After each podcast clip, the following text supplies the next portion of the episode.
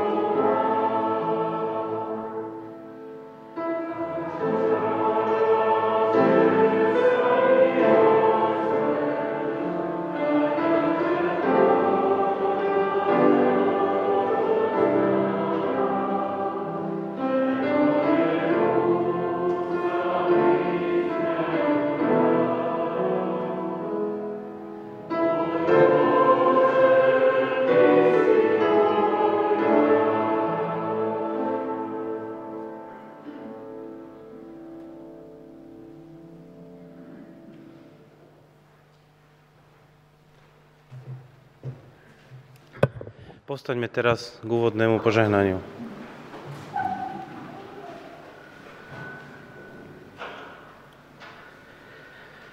Nech nám všetkým, hľadajúcim aj hľadaným, nachádzajúcim aj nájdeným, ďalekým aj blízkym. Trojediný Boh udelí milosť a požehnanie. Nech nás vovádza do pravdy, nech nás premieňa láskou, nech nás rozvezuje slobodou v Kristovi Ježišovi, našom pánovi. Amen. Buďme pokojní.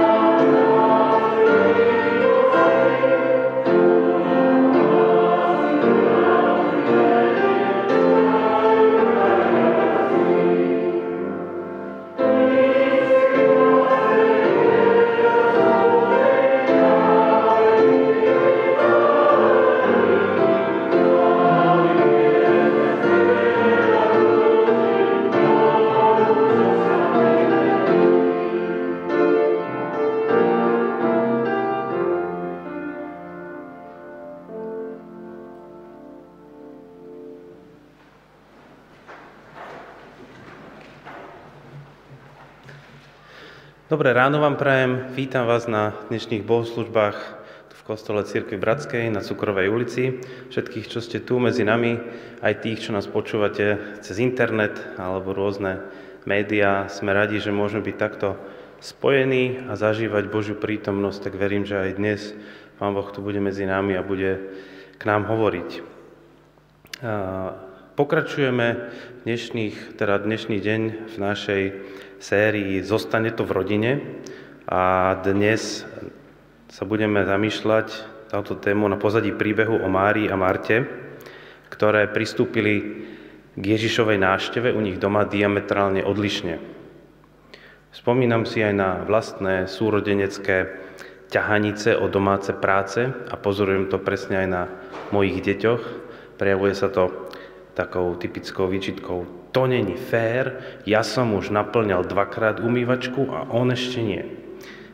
Asi viete, že, o čom hovorím. E, za takou formou spravodlivého hnevu nad rozdelením úloh je často e, vlastná pohodlnosť, alebo možno aj iné, oveľa hĺbšie veci, tak nad týmito vecami sa budeme dnes zamýšľať v príbehu dvoch sestier Márii a Marte. Predtým však ešte poďme spolu chváliť nášho Pána Boha oslavnými piesňami a pripojme sa k spoločným piesňam.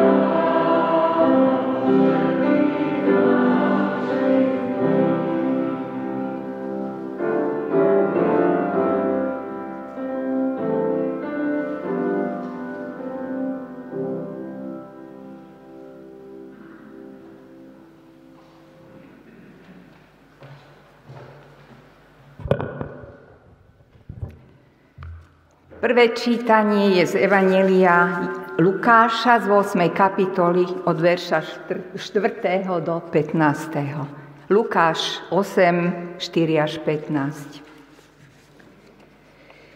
Keď sa zišiel veľký zástup a schádzali sa k nemu ľudia z miest, rozpovedali im toto podobenstvo. Rozsievač vyšiel rozsievať semeno. Ako sial, Jedno zrno padlo vedľa cesty. Tam ho pošliapali a nebeské vtáky ho pozobali. Druhé padlo na skalu. Vzýšlo, ale uschlo, lebo nemalo vlahu. Ďalšie padlo do trnia, ale to vzrástlo s ním a udusilo ho. Iné padlo do, do dobrej pôdy vyrástlo a prinieslo stonásobnú úrodu. Keď to povedal, zvolal. Kto má uši na počúvanie, nech počúva. Jeho učeníci sa ho pýtali, čo znamená toto podobenstvo. On im na to povedal – vám bolo dané poznať tajomstva Božieho kráľovstva. Ostatným je dané len v podobenstvám, podobenstvách, aby hľadeli a nevideli, počúvali a nechápali. Podobenstvo znamená toto. Zrno je Božie slovo. Na kraji cesty sú tí, čo počúvajú. Potom prichádza diabol a vezme slovo z ich srdca, aby neuverili a neboli spasení.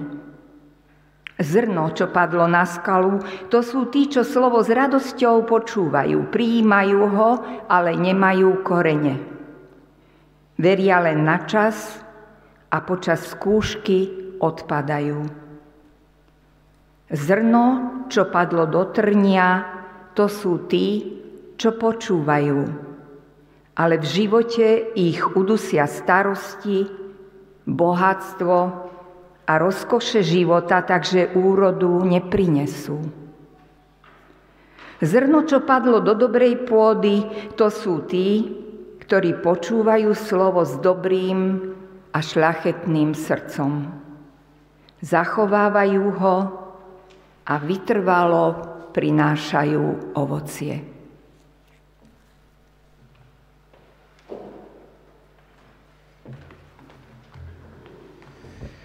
Budeme sa modliť, postaňme, prosím.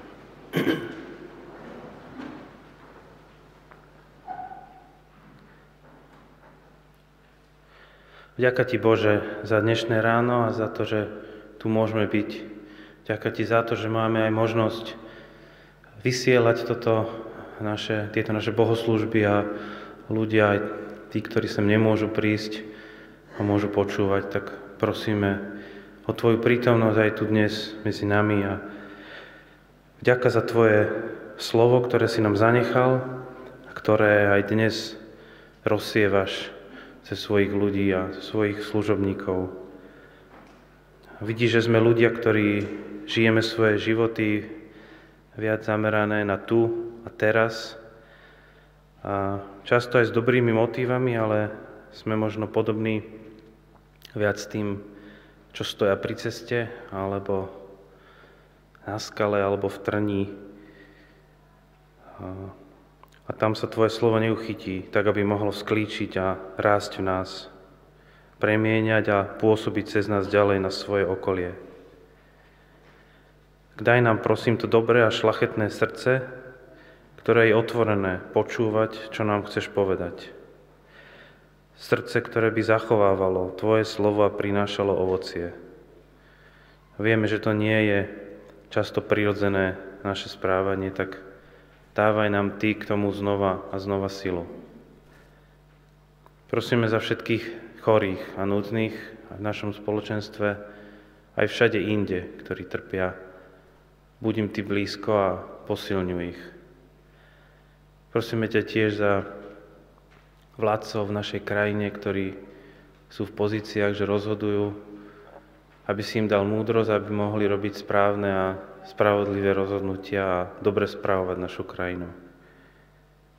Buď prosím tu dnes medzi nami, dotýkaj sa nás, Duchu Svetých, tam, kde to každý z nás potrebuje.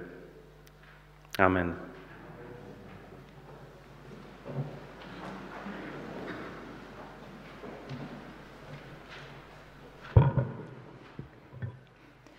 Druhé čítanie je tiež z Lukášovho Evanielia z 10. kapitoly, verše 38 až 42. Lukáš 10, 38 až 42. Ako išli ďalej, vošiel do jednej dediny, kde ho prijala do domu istá žena menom Marta.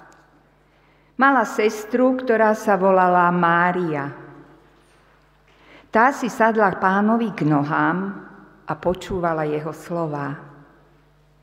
Marta však bola veľmi zanepráznená s obsluhou.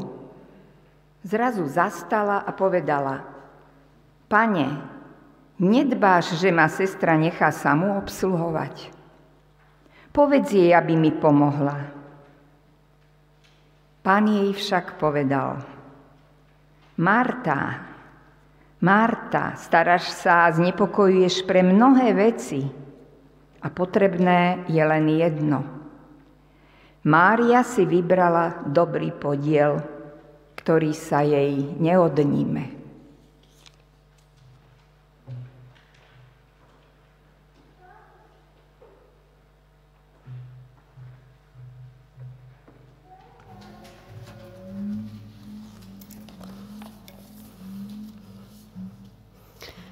Dobré ráno vám prajem. A taká moja prvá otázka je, že ako dlho sa dokážete sústrediť pri práci, skôr než niečo odvedie vašu pozornosť? Alebo ako dlho dokážete počúvať človeka, ktorý sedí oproti vám a niečo rozpráva? Podľa kanadskej štúdie z roku 2015 dokáže priemerný človek predtým, než sa jeho myseľ uberie iným smerom, udržať pozornosť 8 sekúnd.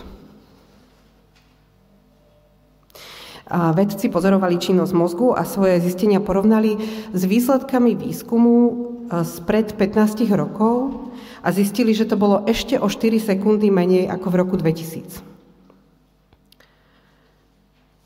Tá hypotéza, ktorú, s ktorou teda oni prišli, hovorí, že to môže byť vedľajší účinok tzv. mobilovej revolúcie, keď sa mobilný internet stal bežnou súčasťou našich životov a ľudský mozog sa nastavil na neustále prichádzajúce podnety.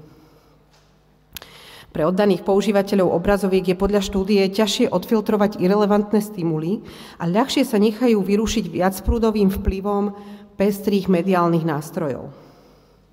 Kým predtým telefón zvonil len vtedy, keď chcel s nami nejaký konkrétny človek hovoriť, tu a teraz, prípadne nám niekto posielal správu, dnes sme zahrnutí pozorneniami a notifikáciami rôzneho druhu. Zo sociálnych sietí, e-mailov, z rôznych četov, z messengerov, z kalendára, z banky, dokonca aj z Biblie nám chodia pripomienky, ktoré nás pobadajú, aby sme tieto aplikácie otvorili. Možno poznáte ten pohľad na svoj mobilný telefón a keď, keď to tak proste z, z, potiahnete e, smerom nadol, tak zistíte, že tam máte všelijaké pripomienky. Viaceré denníky majú taký servis nazvaný Minúta po minúte, kde v rámci tej aplikácie prichádza informácia o najdôležitejšej udalosti dňa. Alebo keď používate Google mapy, tak e, sa vás potom tá Google mapa spýta, že či, kde ste to boli a či nechcete niečo k tomu povedať, že nejako to ohodnotiť alebo nejakú recenziu napísať na reštauráciu, v ktorej ste boli a podobne. A tiež nás telefon pravidelne informuje, že potrebujeme niečo aktualizovať, že potrebujeme niečo s ním spraviť. Mnohí z nás si na toto nastavenie zvykli, berieme to ako nevyhnutnú súčasť, že svetlo sa nám na telefóne z času na čas zapína, že si pýta našu pozornosť Niekedy ani nič nerobí, len my už sme zvyknutí, že máme smartfón po ruke, tak ho dvíhame uprostred rozhovorov, keď si chceme overiť nejaký dôležitý detail na Wikipédii, alebo pozrieť si nejaký e-mail, alebo otvoriť si súbor na disku. A keď čo len na chvíľku osamieme, tak si overujeme, čo je nové, či nám niečo neušlo, kým sme boli offline, prípadne sa hráme svoju obľúbenú hru, aby sme uvoľnili nahromadené napätie. Spomínaná štúdia dodáva, že 77% mladých vo veku 18 až 24 rokov súhlasí s výrokom, keď moju myseľ nezamestnáva nič iné, prvá vec, ktorú urobím, je, že zoberiem do ruky telefón. To bolo v roku 2000, dnes by to už bolo pravdepodobne viac. Alebo teda, pardon, 2015. Správa o prieskume zároveň optimisticky dodáva, že naša schopnosť multitaskovať, čiže robiť viacero vecí naraz, sa za posledných 15 rokov drasticky zlepšila. Pred pár, dňami, pred pár týždňami som bola na takej príjemnej tínedžerskej akcii, a po skončení sme to s mladými e, ľuďmi reflektovali a nastal tam taký zaujímavý moment, keď sa niektorí z nich začali otvárať a hovoriť hlbšie o tom, čo prežívajú. A zrazu si zobral slovo jeden z chlapcov a takmer zúfalo nám začal opisovať, ako sa úporne snaží, no predsa sa nedokáže sústrediť na to, čo sa práve deje. Lebo je toľko iných vecí, čo si pýta jeho pozornosť. Tak toto teda je s nami. 8 sekúnd. Teda ja som už hovorila dlhšie ako 8 sekúnd, tak dúfam, že ešte mám vašu pozornosť. Um, po tých 8 sekundách sa tá naša pozornosť začína trieštiť a skôr či neskôr sa to prejaví na našom správaní. Buď preklikneme okno na obrazovke počítača, ak sedíme za počítačom, alebo vezmeme do ruky telefón, stratíme očný kontakt, zmeníme polohu. V hlave sa nám začnú vrstviť prúdy myšlienok, ktoré vôbec nesúvisia s tým, na čo sme sa pôvodne zameriavali. Ako sa to teda dá byť naozaj tu a teraz v týchto digitalizovaných multitaskingových časoch? Skúsme to dnes. Prenesme sa do Betánie, dediny krátko na prelome letopočtov a ponorme sa do príbehu jednej rodiny. Možno sa vďaka tomu niečo naučíme a možno nájdeme odpovede na tieto otázky. Kde sme sa to teda ocitli? Táto dedina bola asi 15 minút chôdze juhovýchodne od Jeruzalema. Podľa všetkého ju založili Galilečania, ktorí prichádzali do Jeruzalema a putovaním z tohto smeru sa chceli vyhnúť stretom so Samaritánmi. Možno preto sa tu Ježiš cítil tak dobre. On ako Galilejčan tu mohol zažívať pocit domova. Navyše existujú dôkazy, že v tých časoch v Betánii fungoval dom starostlivosti o chudobných, chorých, vrátane malomocných a umierajúcich. Umiestnenie takejto starostlivosti zrejme splňalo požiadavku na potrebnú vzdialenosť od Jeruzalemského chrámu, aby sa predišlo rituálnemu znečisteniu. Boli tam proste nejako nastavené pravidlá a toto boli ľudia, ktorí rituálne boli nečistí a tým pádom sa nemohli nachádzať v istej vzdialenosti pri tom chráme. Takže by sme mohli povedať, že Betania bolo miesto videdencov, v ktorom nachádzali útočisko ľudia na okraji spoločnosti. Dnes možno by to boli osamelé matky alebo Rómovia, možno ľudia s postihnutím, imigranti, možno starší ľudia. Betania teda nebola centrom diania, no v tesnej blízkosti hlavného mesta vytvárala akýsi opatrovateľský hub. Vytvárala podhubie, v ktorom napriek mnohej bolesti prúdil život. A Boh má rád miesta, kde to žije. Táto ilustrácia zachytáva Betaniu očami anglického cestovateľa, je to teda z konca 19. storočia, tak neviem, či to je veľmi podobné tomu, ako to vyzeralo vtedy, ale to bol taký obrazok, ktorý som našla. By som nám to trochu priblížila. Takže dáva teda zmysel, že Ježiš bol v Betánii ako doma. Často sa tu zastavoval a prespával, keď trávil čas v Jeruzaleme. Zdá sa, že dom Marty, Márie a Lazara si špeciálne obľúbil. O týchto troch súrodencoch v Biblii doslova čítame, že ich mal Ježiš rád. To nie je taká častá veta, že je tam napísané, že ich mal Ježiš rád.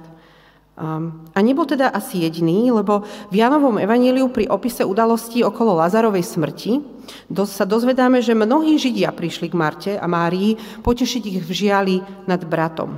To slovo mnohí ma zaujalo a predstavujem si, že to bolo miesto, e, kde bola autenticky prežívaná radosť aj bolesť. Miesto, kde sa človek mohol smiať aj plakať, kde sa mu dostalo prijatia, kde bol vypočutý a kde bolo o ňo postarané. Napadá mi slovo domov. Máme v živote takéto miesto? Ježiš so svojimi učeníkmi je na ceste a zastavuje sa, aby si oddychol. V tomto texte sa nespomína, že ho prijali Mária, Marta, Lazar, ale že ho prijala žena menom Marta. Teda je vybraná ona zo súrodencov, možno tým, že bola najstaršia, možno bola ona tá iniciatívna, ktorá prišla s návrhom, aby sa Ježiš u nich zastavil. Kto vie? Predstavujem si ju ako typ takého agilného človeka, ktorý sa nedá prehliadnúť, neustále čo si organizuje, prepája druhých, vytvára atmosféru pohostinnosti a prijatia. Taký možno extrovertný, praktický človek, ktorý nežije svoj život pre seba. Naopak neustále premýšľa, komu by mohla pomôcť a snaží sa svoju vieru potvrdzovať skutkami. Uvedomuje si, že svet je plný nespravodlivosti a utrpenia.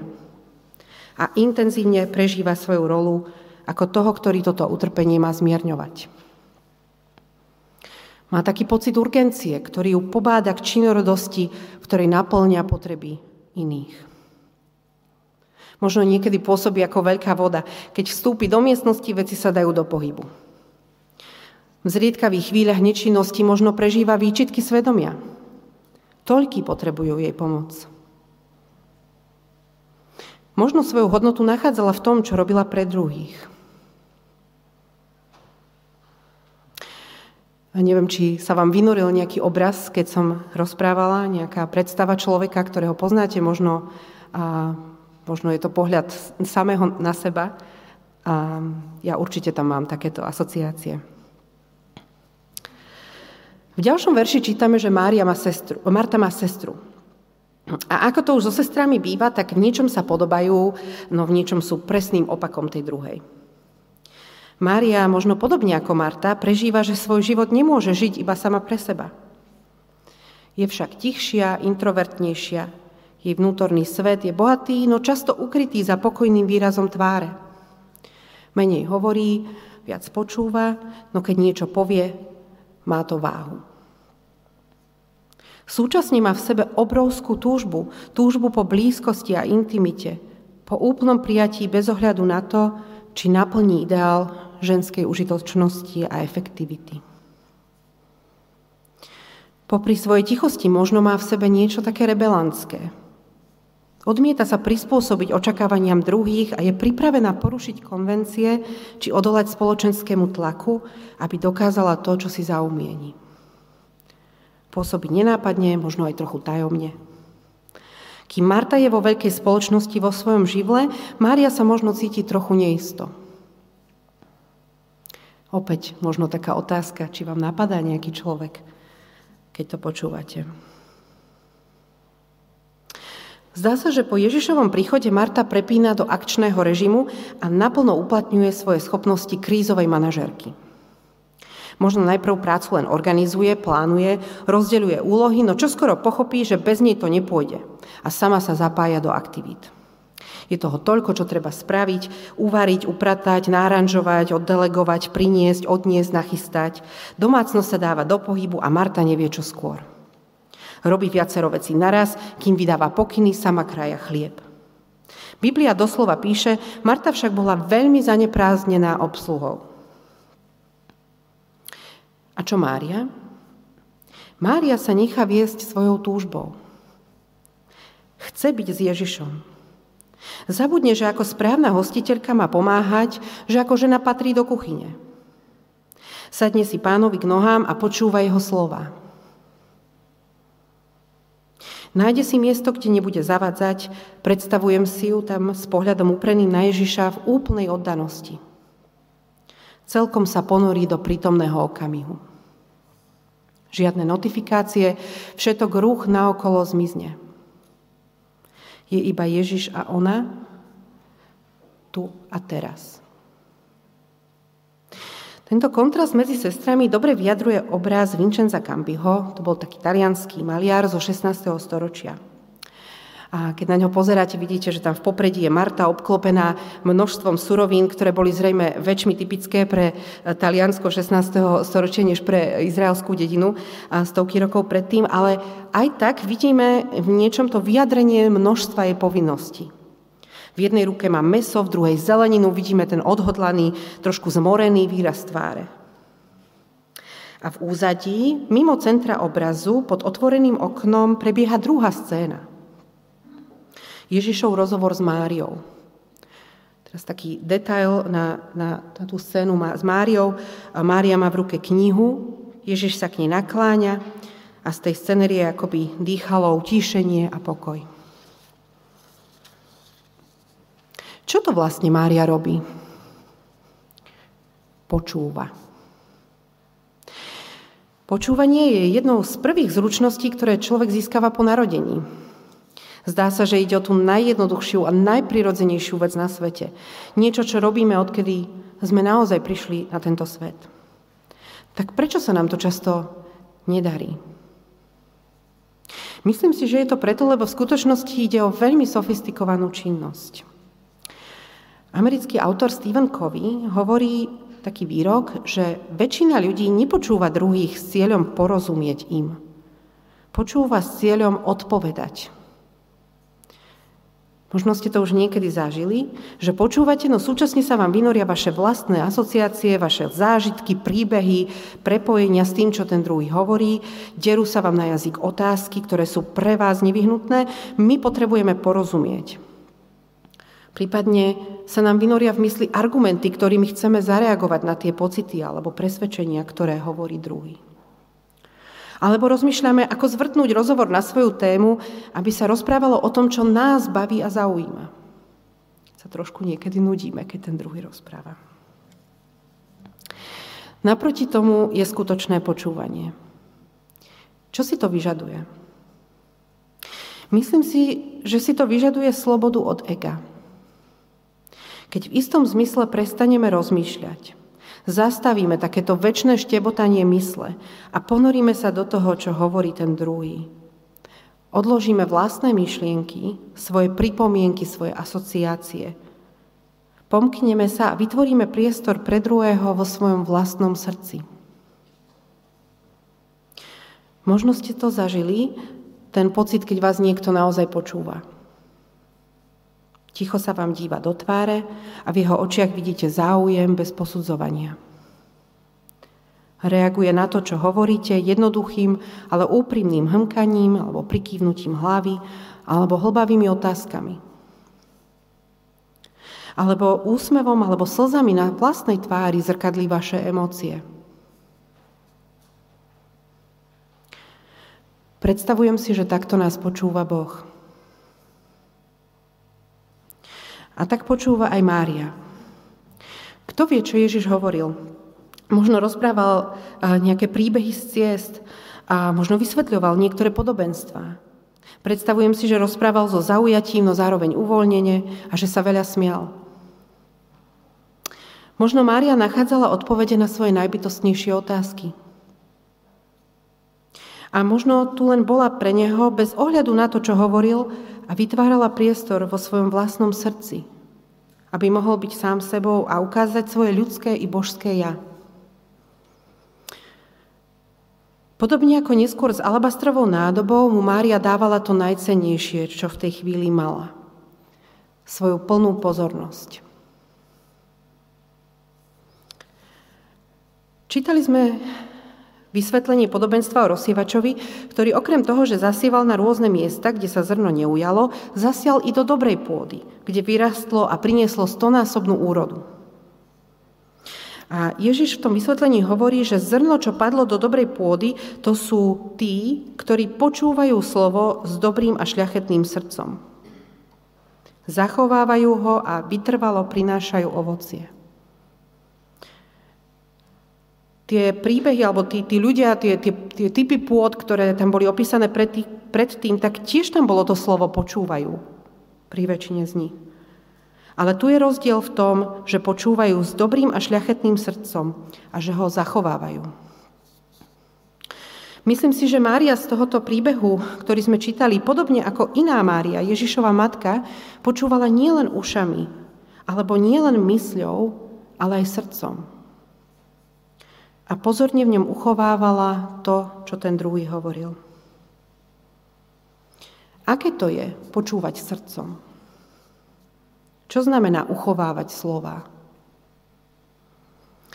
Myslím, že to znamená nereagovať hneď, ale nechať slova chvíľu odpočívať, uložené v hĺbke nášho ja, tak aby neskôr mohli začať klíčiť a rásť, aby sa k ním človek mohol vrátiť neskôr.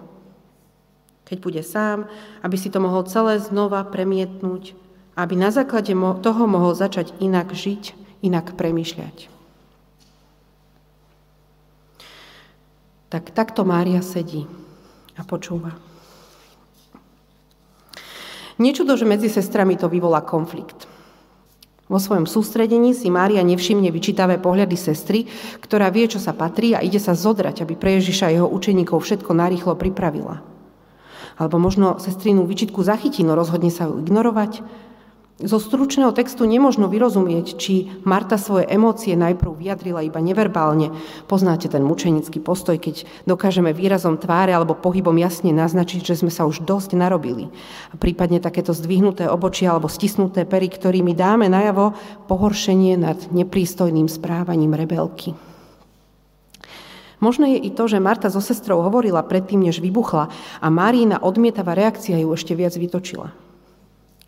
Každopádne napätie v dome narastá, Maria však naďalej sedí pri Ježišových nohách a počúva a tak sa Marta rozhodne pre radikálne riešenie. Osloví Ježiša. Ten bude určite vedieť, čo je správne, určite sa v tom spore postaví na jej stranu. Vo verši 40 čítame, že Marta zrazu zastala a povedala, pane, nedbáš, že ma sestra nechá samu obsluhovať? Povedz jej, aby mi pomohla. V tej ponose je všetko.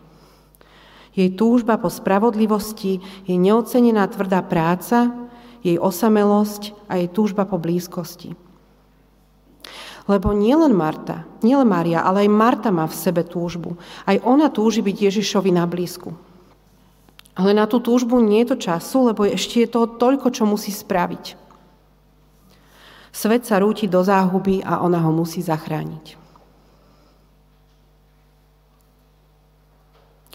Možno to hovorím s takým nádychom ironie, ale zdá sa mi, že často máme v sebe tento pocit.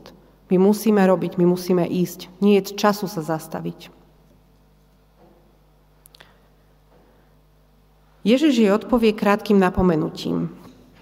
V tom verši 41-42. Marta, Marta, staráš sa a znepokojuješ pre mnohé veci a potrebné je len jedno. Mária si vybrala dobrý podiel, ktorý sa jej neodníme. To je všetko. Potrebné je len jedno. Čo to tu Ježiš hovorí? Akokoľvek sa na to pozrieme, na mňa to pôsobí absolútne škandalózne. Máme všetci len sedieť, keď treba robiť? Máme proti očakávaniam spoločnosti preberať rolu, ktorá nám neprináleží? Alebo z dnešnej perspektívy máme byť len ticho a počúvať mužskú autoritu? Urobila Marta zle, keď sa snažila o Ježiša postarať najlepšie, ako vedela? Myslím si, že tu nie je jadro Ježišovej výčitky. Ježiš nehovorí, urobila si zle, že sa o mňa staráš. Vie, že sme rôzni, že máme rôzne dary a rôznym spôsobom naplňame potreby druhých. To, k čomu smeruje Ježišova kritika, je Martina znepokojenosť. V situácii, keď je potrebné len jedno, keď sa potrebuje sústrediť len na jednu vec a robiť ju dobre, rieši Marta ešte aj sestru Máriu. A to, či ona robí to, čo by mala robiť. To je multitasking, ktorému Ježiš hovorí nie. A hovorí možno aj toto. Upokoj sa, Marta. Spomaľ. Sústreď sa. Ja som tu. Čo je teraz naozaj potrebné? Čo je dôležité? Slovo podiel, ktoré Ježiš použije v nasledujúcej vete, keď opisuje, že Mária si vybrala dobrý podiel, nám hovorí, že si môžeme vybrať v situácii, keď niekto potrebuje našu pomoc. Môžeme zareagovať hlasom Márie alebo hlasom Marty. Možno to nie je tak, že sme jedno alebo druhé. Možno máme všetci v sebe obe z týchto dvoch sestier a každá z nich má svoje miesto vo svojom čase. Napokon tento príbeh v Lukášovom evanieliu predchádza príbehu o milosrdnom Samaritánovi. Ježiš teda rozhodne nepropaguje nečinnosť tvárov v tvár nenaplneným ľudským potrebám. Hovorí nám, aby sme sa rozhodli pre tú jednu vec, ktorá je v danej chvíli dôležitá. A pre Máriu v tej chvíli bolo tým najsprávnejším rozhodnutím počúvať, spomaliť, utíšiť sa. K čomu nás volá Ježiš dnes? Čo je to jediné, čo je potrebné? Pre mňa, ktorá mám s Martou mnoho spoločného, je to výzva vydať sa na cestu Márie, cestu do ticha. Nie je to pre mňa ľahké, lebo ticha sa tak trochu bojím. Ticho znamená nechať prehovoriť iných, nechať prehovoriť hlas svojho vnútra a nechať prehovoriť Ježiša. Ticho znamená nemať veci pod kontrolou. A ja mám často ten pocit, že musím ísť, musím riešiť, nemám na ticho čas. Ale čo ak sa práve tu skrýva odpoveď na moju túžbu po blízkosti a po zmysluplnosti života? Známy český psychológ profesor Zdeněk Matieček hlásal, že pomáhať znamená rozumieť. Čo ak je to naozaj tak? Čo ak skutočne počúvať, vnímať a rozumieť druhému je to jediné, čo sa od nás očakáva? Možno už netreba nič iné, možno toto je jediné, čo je naozaj potrebné, aby sme druhému pomohli. Alebo um, ešte spomeniem kresťanského filozofa, teológa Paula Tilicha, ktorý posúva význam počúvania pre náš život ešte ďalej a hovorí o počúvaní v súvislosti s našim hľadaním spravodlivosti. Hovorí toto. Aby láska dokázala rozpoznať, čo je spravodlivé, v stretnutí jedného človeka s druhým počúva. Jej prvoradou úlohou je počúvať. Žiadny ľudský vzťah, a zvlášť ten intímny, nie je možný bez vzájomného počúvania. Všetky veci a všetci ľudia na nás doslova volajú tichým či silným hlasom. Chcú, aby sme ich počúvali. Chcú, aby sme porozumeli ich vnútorným požiadavkám, ich bytostnej spravodlivosti. Chcú od nás spravodlivosť. Ale tu im môžeme dať iba prostredníctvom lásky, ktorá počúva. Paul Tillich tak tvrdí, že naše počúvanie, náš postoj tela, naše otázky, naše hmkanie alebo naše ticho môže byť nielen vyjadrením oddanosti a lásky k druhému človeku, ale aj spôsobom, akým naplňame volanie tejto zeme po spravodlivosti.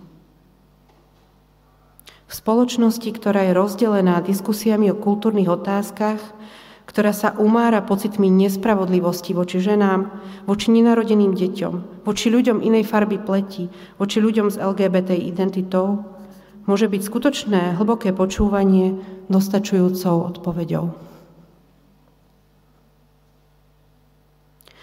Lenže ako vlastne na to? Ako rozlíšiť, čo je v danej situácii naozaj potrebné? A ako môžeme počúvať druhých aj Boha? Ako sa môžeme sústrediť, keď Boh si pýta často viac než 8 sekúnd? Nemám nejaký návod v piatich krokoch.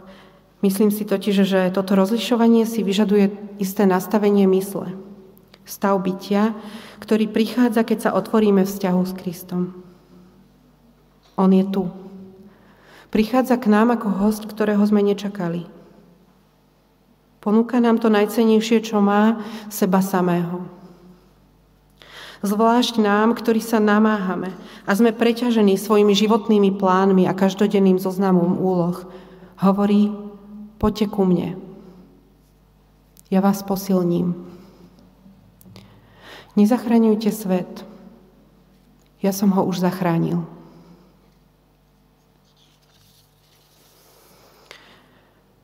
Čo nás teda učí príbeh Márie a Marty? V situácii, keď si niečo urgentné vyžaduje našu pozornosť a nám sa zdá, že to musíme okamžite ísť riešiť, sa na chvíľu zastavme a spýtajme sa samých seba, čo je teraz naozaj potrebné. Možno to je práve tá urgentná vec a my potrebujeme konať, no možno je potrebné čosi iné. Doprajme si chvíľ, kým sa rozhodneme. Druhá vec, neriežme druhých, keď potrebujeme riešiť seba. Neanalizujme, či ľudia okolo nás robia tie správne veci, ktoré sú naozaj potrebné, ale snažme sa, aby sme ich robili my.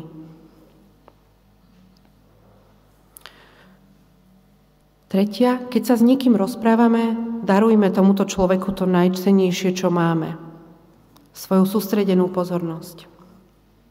Dajme mobil dolu hlavou, tak aby nám ani nesvietili správy. Skúsme počúvať srdcom, bez toho, aby sme sa snažili odpovedať. Povedané Ježišovými slovami, kto má uši na počúvanie, nech počúva. A posledné, nasmerujme svoju túžbu ku Kristovi. Po príbehu o Márii a Marte nasleduje v Lukášovom evaníliu najznamejšia modlitba, modlitba Otče náš. Je stručná možno práve preto, aby v tomto rozhovore zostal priestor aj pre druhú stranu. V modlitbe srdca už totiž nerozprávame len my, ale aj Boh sa prihovára k nám. Vytvorme Bohu priestor, aby v tichu nášho srdca mohol zaznieť jeho hlas. Hlas Otca, ktorý hovorí, upokoj sa, spomaľ. Ja som tu, Mám ťa rád. Nemôžeš urobiť nič preto, aby som ťa mal radšej. Nemôžeš urobiť nič preto, aby som ťa mal menej rád. Nezachraňuj svet. Ja som ho už zachránil. Dal som zaň to najcenejšie, čo mám, svojho syna.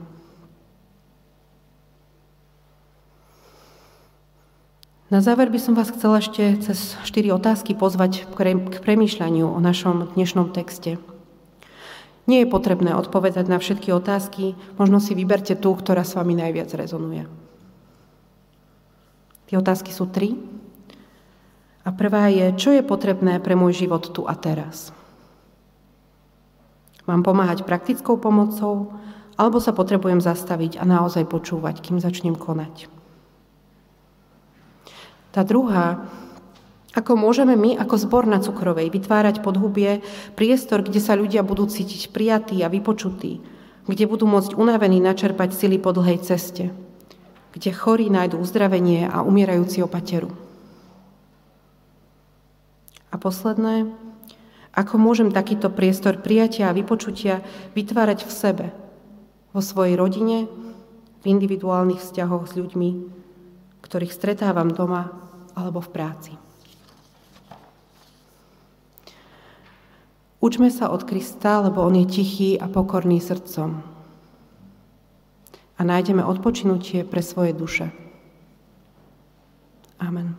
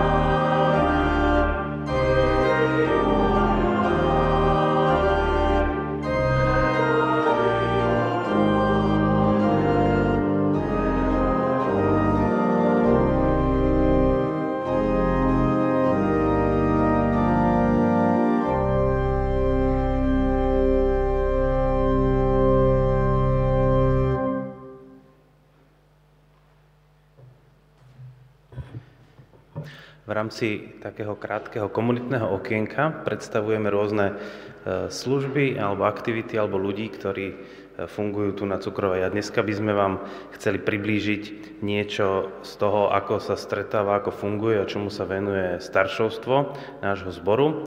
A na tom obrázku prvom vidíte náš pracovný stôl, a len hovorím, že tá torta tam úplne vpredu, to není vždy, aby ste si nemysleli, že máme tortu, to bolo pri príležitosti Petrových nedávnych narodenín. Tak poprosím ťa, Dušan, keby si mohol pár slov povedať.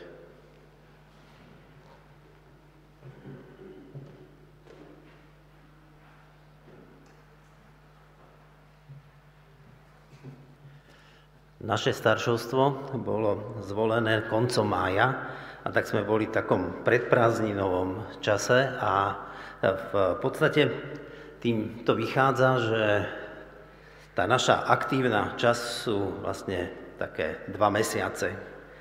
Čo sme za tie dva mesiace spoločne preberali a tak vždy, keď sa stretne nový tím, tak je dôležité to dohodnúť sa, akým spôsobom budeme spolupracovať, akým formou budeme viesť tie naše stretnutia.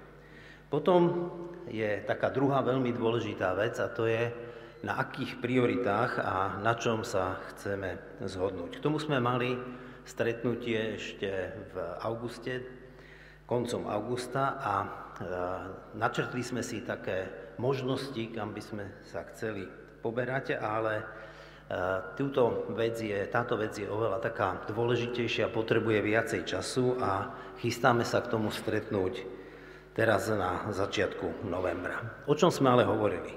Hovorili sme o tom, že asi by sme chceli dať tak dôraz na mladú generáciu a na prácu s ňou.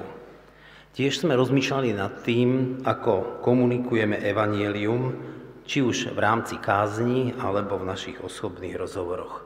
Zamýšľali sme sa nad našou liturgiou, rozmýšľali sme nad tým, že naše spoločenstvo má nejaké múry a nejaké brány, lebo pán Ježiš hovoril o tom, že jeho následovníci sú v tomto svete, ale nie sú z tohto sveta.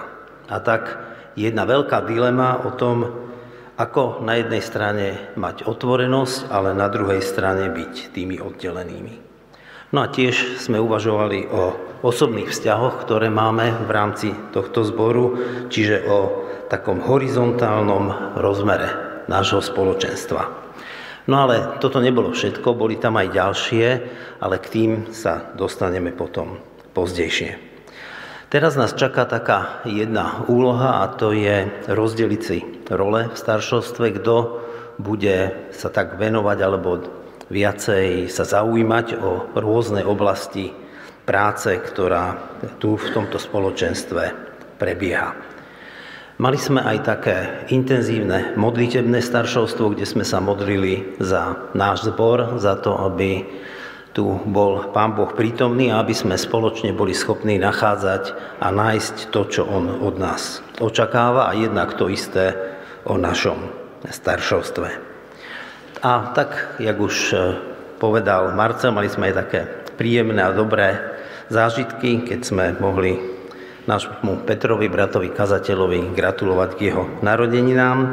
No ale máme aj veci, ktoré sú také organizačné, kde riešime také technické veci okolo bytov, zamestnancov a toho, kto kedy slúži a kto kedy liturguje. Jedna z vecí, ktorá nás čaká, je aj návrh členov rady a návrh na predsedu a je to vec, za ktorú je potrebné sa modliť. A tak vás prosíme všetkých, aby ste sa modlili za to, aby do čela našej círky boli postavení ľudia, ktorí to s Pánom Bohom myslia vážne, úprimne a sú ale najmä otvorení tomu počúvať Jeho hlas, aby sme mohli ísť tým správnym smerom. A tiež vás prosím, aby ste sa modlili za nás v staršovstve, aby sme tiež vedeli byť tými dobre počúvajúcimi. Vás aj Pána Boha. Možno ešte k tej fotke, aby som to upresnil, to je situačná fotka, ktorú robí Peter, čiže on tam nie je. On je tam a sú tam ešte dvaja ľudia, ktorí nie sú na fotke, to je Ivan Schiller a práve Kristýna, tak len na doplnenie tej našej skupiny v staršovstve. Teraz by som vás poprosil, keby ste sa postavili a zakončíme tieto bohoslužby spoločnou modlitbou.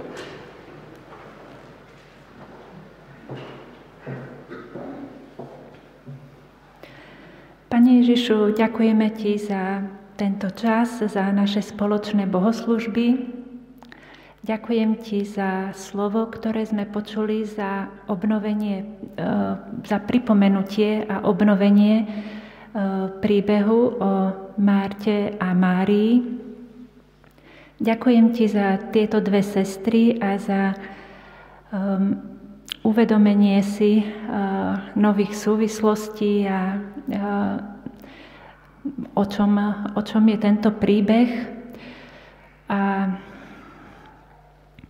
chcem ťa prosiť za seba i za každého z nás, aby sme um, boli schopní vidieť naše životy z nadhľadu, aby sme neboli tak pohltení povinnosťami a mnohými úlohami, ktoré sú pred nami, že nebudeme schopní uh, vidieť Tvoj pohľad na danú situáciu a Tvoje riešenie.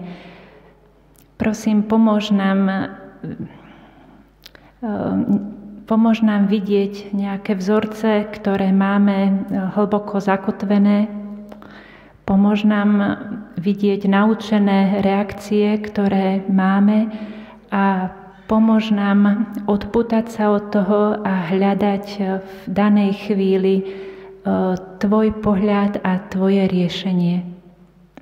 Ďakujem Ti za slova povzbudenia, ktoré máš ku každému z nás, Ďakujem Ti, že nás voláš k sebe a že máme zasľúbenie, že u Teba nájdeme utíšenie, odpočinutie a všetko to, čo hľadáme. Prosím aj o tento ďalší týždeň, ktorý je pred nami, o Tvoju pomoc a o Tvoje vedenie pre každého z nás. Amen.